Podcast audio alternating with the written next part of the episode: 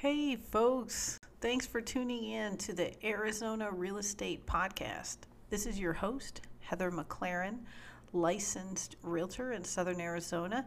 And this week's topic is on lender questions you want to ask before you settle on a lender.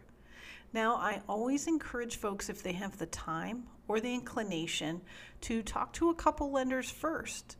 Um, you want to see that you get along with this person, they answer all your questions. You want to make sure all the fees are disclosed up front. There shouldn't be any, oh, we'll figure it out later, or we'll get you a sheet on our costs after you get under contract type thing. You want to get your questions answered all the way up front. So let's cover a couple topics on things you can ask lenders to help suss out if they're the right lender for you. And welcome to the podcast.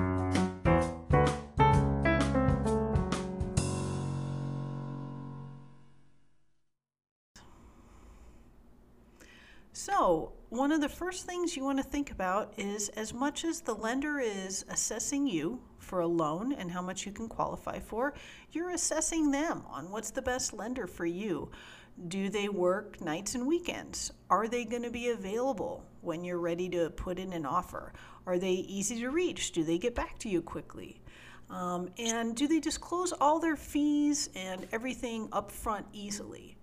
One of the things you can ask for that's super helpful when you're lender shopping is called a cost sheet. This is a basic sheet that discusses what they're offering you, interest rates they're offering you, terms, and then the breakdown of all the costs to purchase through them through their company. You'll get everything from interest rates to closing costs to appraisal fees to their actual cost. Now, I try to break this down for folks when they're shopping so it makes sense so they can compare easily. But when you think about it, most folks that you purchase from aren't going to service the loan for the life of the loan. But even if they do, this next tip I'm going to tell you tends to apply. So there's two big fees when you get a home loan for a property, whether it's 15 year or 30 year mortgage. There's the interest rate you're charged.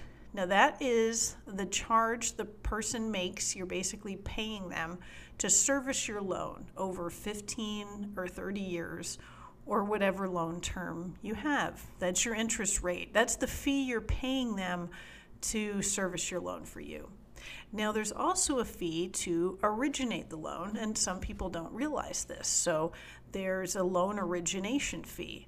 Now, this fee is something you can compare on these cost sheets I'm recommending you get over a couple lenders you're considering using. Some people charge a percentage of your purchase of the property.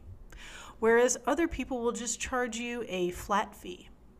And some people won't even charge you for certain types of loans. Let's say for a VA loan, there may not even be a loan origination fee. So it's really important to look at this cost sheet and get a sense if you're paying 1% of a $500,000 loan versus a flat fee of $1,200, well, you do the math. So basically, you're going to kind of want to assess when they're going to be available, if the personality matches, are they upfront in disclosing their fees? Do you feel comfortable with them? How quickly do they get back to you? And what's their process? Do you have to go in all the time and drop off paperwork and that's inconvenient? Or do they have a portal to upload things on, but you don't like being on the internet and you'd rather meet face to face? So, how they work is also important. But the main thing is those numbers, right? What is their appraisal fees? What is their loan origination fee? What interest rate can they offer you? And of course, the thing we're always focused on and thinking about too is closing costs.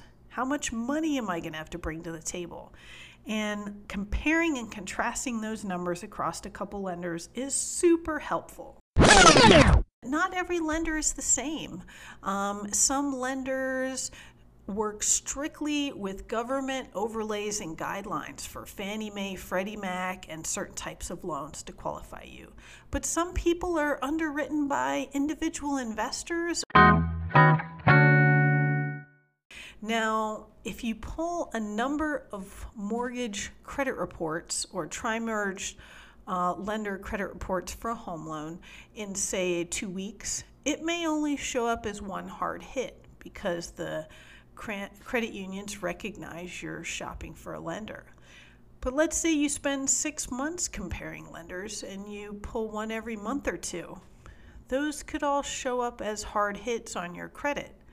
So, what you want to do is you can ask the first lender that you talk to for a copy of your home loan or tri merge credit report um, your mortgage credit report. It's a special credit report they use just for lending you money for a house. Ask for a copy of that and then share it with other lenders that you're considering working with. And then, whichever one you end up deciding on, they can pull a fresh, a fresh credit report for you. Talk to some different folks and get recommendation from your friends and family who they've worked with. Ask your realtor who they recommend. And make sure you get with the right folks, with the right fees, with the right number that can take care of you in the manner of which you prefer.